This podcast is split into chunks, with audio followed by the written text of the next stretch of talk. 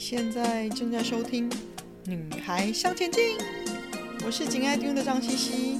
用白话文和你分享女孩们不可不知道关于钱的大小事哦。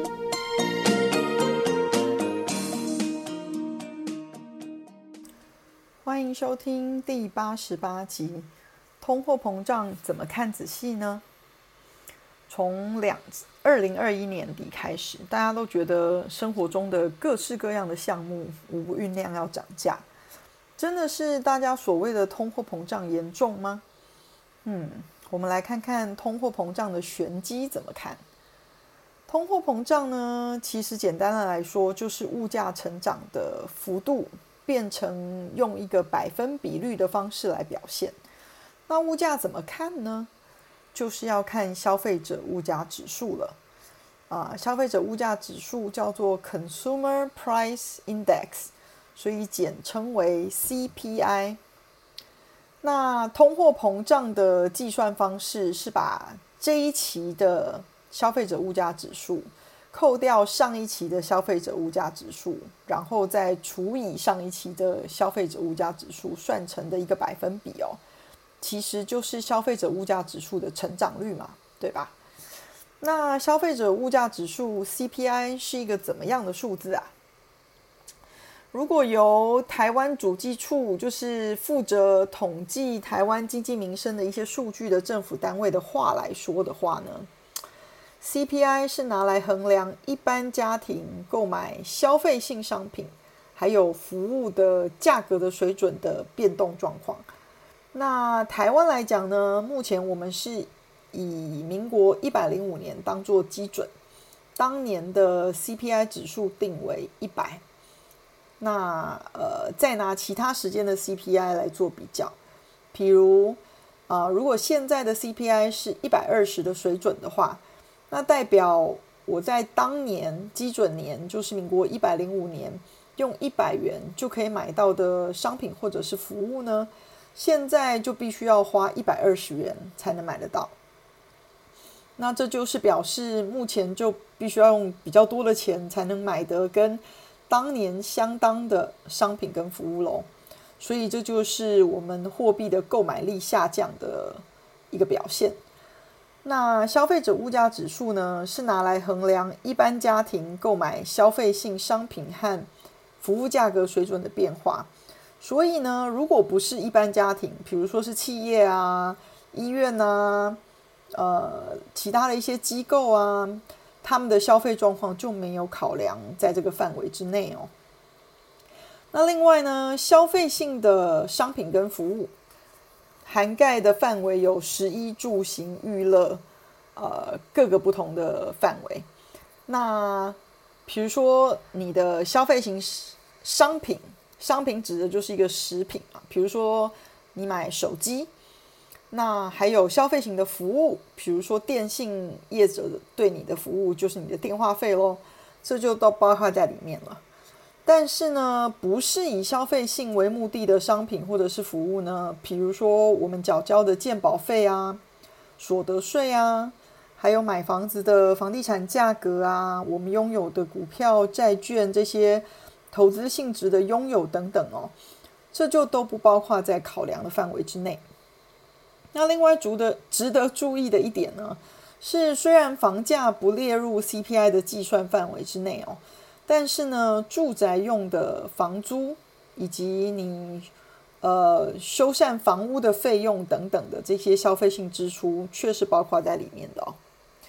那台湾的 CPI 消费者物价指数呢，涵盖大概三百多项的商品跟服务，分成了七个大类：食品、衣着、居住，居住就是包括房租跟水电费喽，还有交通及通讯类、医疗保健啊、教养娱乐以及杂项等等哦。那台湾的 CPI 涵盖的范商品跟服务的种类呢，大致上跟美国的 CPI。涵盖的种类大同小异，不过每项类别计算的权重就差很多了。所以，如果 CPI 拿来做跨国的比较的话，你如果要比较台湾跟美国的 CPI 数字等等的话呢，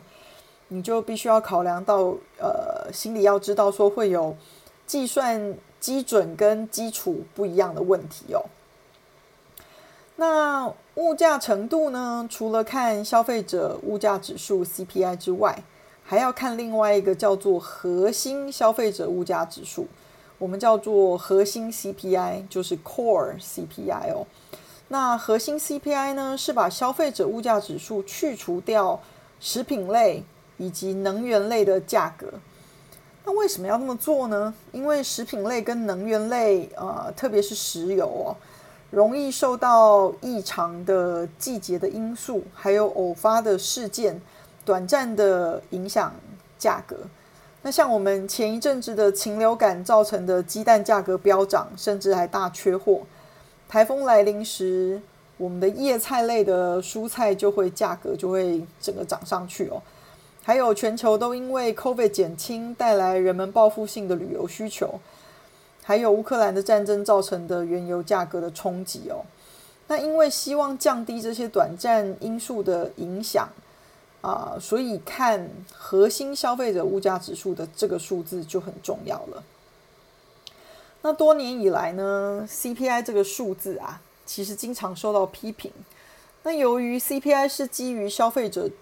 的支出嘛，因此就低估了政府跟保险公司替消费者支出的这些。呃，医疗保健部分的费用啊，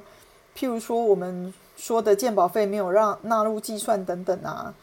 那另一方面呢，还有人们如果觉得，诶，如果今天葱变贵了，我可能就多用一些姜，或者是多用一些蒜来替代哦。所以葱的价格相对就不会再涨得这么快了，因为有有替代品可以选择嘛。那 CPI 呢，就没办法完全考量到这样子的替代效应，只能告诉你说，哦，冲挡了多少，算涨了多少这样子的数字哦。那还有 CPI 也没有办法考量，因为消费物件的品质的调整造成的价格上涨。比如说啦，像大家会觉得说，哦，现在的手机真的是越来越贵了。但是呢，却没有理解到说，我们其实现在依赖手机处理的事情越来越多了。手机里面的晶片跟记忆体的基本要求已经不断提高了，所以因为晶片跟记忆体的不断提升，才能让手机的功能更强大。那今天的手机功能品质上升，已经跟三年前、五年前是非常不一样了。那手机的。功能的品质提升没有办法透过 CPI 的计算显示出来，CPI 只能告诉你说，哦，现在的手机是越来越贵了，比以前贵很多。那另外呢，还有一点要考量的，就是 CPI 并没有纳入房价的状况，只是有纳入房租还有房屋修缮的费用等等哦。嗯，而且呢，因为房租通常是已经签订好的一个长期契约嘛。因此呢，租金的市价其实本身就是一项落后的指标啦。那 CPI 计算的价格可能已经是好几年前的租金水平，所以并不能完整的反映出当下房市的租金的状况哦。那可是呢，由于 CPI 指数啊，对一个国家的经济政策跟政府决策是非常重要的哦。它的计算方法长期以来也一直存在着争议。有人认为呢，它要么低估了通膨，要么夸大了通膨哦。呃，美国其实在一九九五年啊，就有受国会委托研究这样子的问题的经济小组，他们得出了一个结论。他们认为，在一九九五年之前呢，CPI 的计算夸大了通货膨胀，所以从一九九五年之后呢，他们就做了一些调整。希望这个调整可以更如实的反映真实的物价哦。那另外，在一九八零年之前呢，美国的 CPI 指数是追踪一篮子固定的商品跟服务，也就是说，每年追踪的都是同样的东西的价格。但是呢，从一九八零年之后，因为嗯，大家消费的习惯会改变嘛。所以，美国的 CPI 现在会进行消费者的调查，看看大家都在买什么东西。那因为消费者的习惯会改变，所以呃，计算单位也会每两年动态的调整追踪的商品跟服务的品项。呃，也一样，就是希望可以比较真实的反映消费者的消费状况哦。最近啊，有一则有趣的新闻，是关于美国第二大的呃知名零售业者 Target，叫做目标百货公司。那新闻的重点是说呢，Target 在第一季，就是二零二二年的第一季的公布收益的三个礼拜之后，它就已经下调了。二零二二年第二季的呃营运状况，这表示说状况很不好，因为你第二季才开始三个礼拜，你就已经调降了呃你的预期哦。那另外呢，Target 已经好几个季度以来啊，就是库存的增加一直大幅的超过他卖营收，就是他买进的物品呢，呃大于他卖出的商品很多很多。因此啊，他必须要赶快的去清理掉他的库存，所以他会，他宣布说他会大幅降价，才能及时让他的库存出清掉。所以呢，从宏观的角度来看呢，啊，Target 之前因为怕供应链还有运输的那个瓶颈的问题嘛，还有当时消费者购买的需求超过他们可以提供的量，所以呢，那时候他们就卯起来对。制造工厂下了比平常还要大很多很多的大量订单，那怕的就是说拿不到东西，他们宁愿多拿，不愿意少拿，呃，怕赚不到钱，所以那时候就囤积存货，怕没有东西卖给消费者。但是呢，却从二零二二年开始啊，消费者的消费品项就变得很快。所以 Target 呢，需要大幅降价才能赶快清掉他已经囤积很久的存货哦。那他宣布清理过剩库存的这个降价的举动呢，可能会对美国现在严重的通膨产生一些好的影响，因为其他的零售商跟 Target 的状况其实非常的雷同，就是只是程度上的不同，所以可能也会啊。模仿 Target 的这个降价出清存货的行动，所以大家的呃，可能相对的就会让物价降下来一些哦。所以看这则新闻呢，我不禁会觉得说，哎，二零二一年到现在的 CPI 真的真实呈现了物价的状况吗？因为我们只看到 CPI，只能看到说，哦，物价变高了。却没办法呈现出来说，诶，这是因为人们在最坏的时候的一个恐慌心态造成的短期的囤积行动啊。所以呢，我们在看消费者物价指数的时候，我们要知道有一些盲点是完全没有办法看数字了解的哦。我们之前几集在讨论通货膨胀、通货紧缩跟停滞性通膨的时候呢，有谈到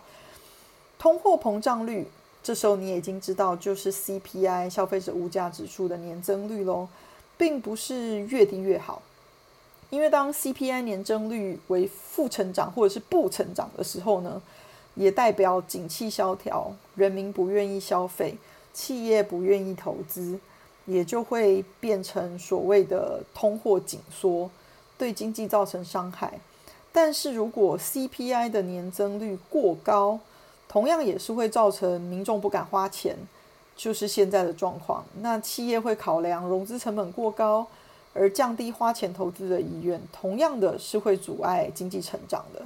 所以 CPI 的年增率要可以维持在适度温和的成长的情况，例如大概是二到三个 percent 之间，对经济才是比较健康合理的水准哦。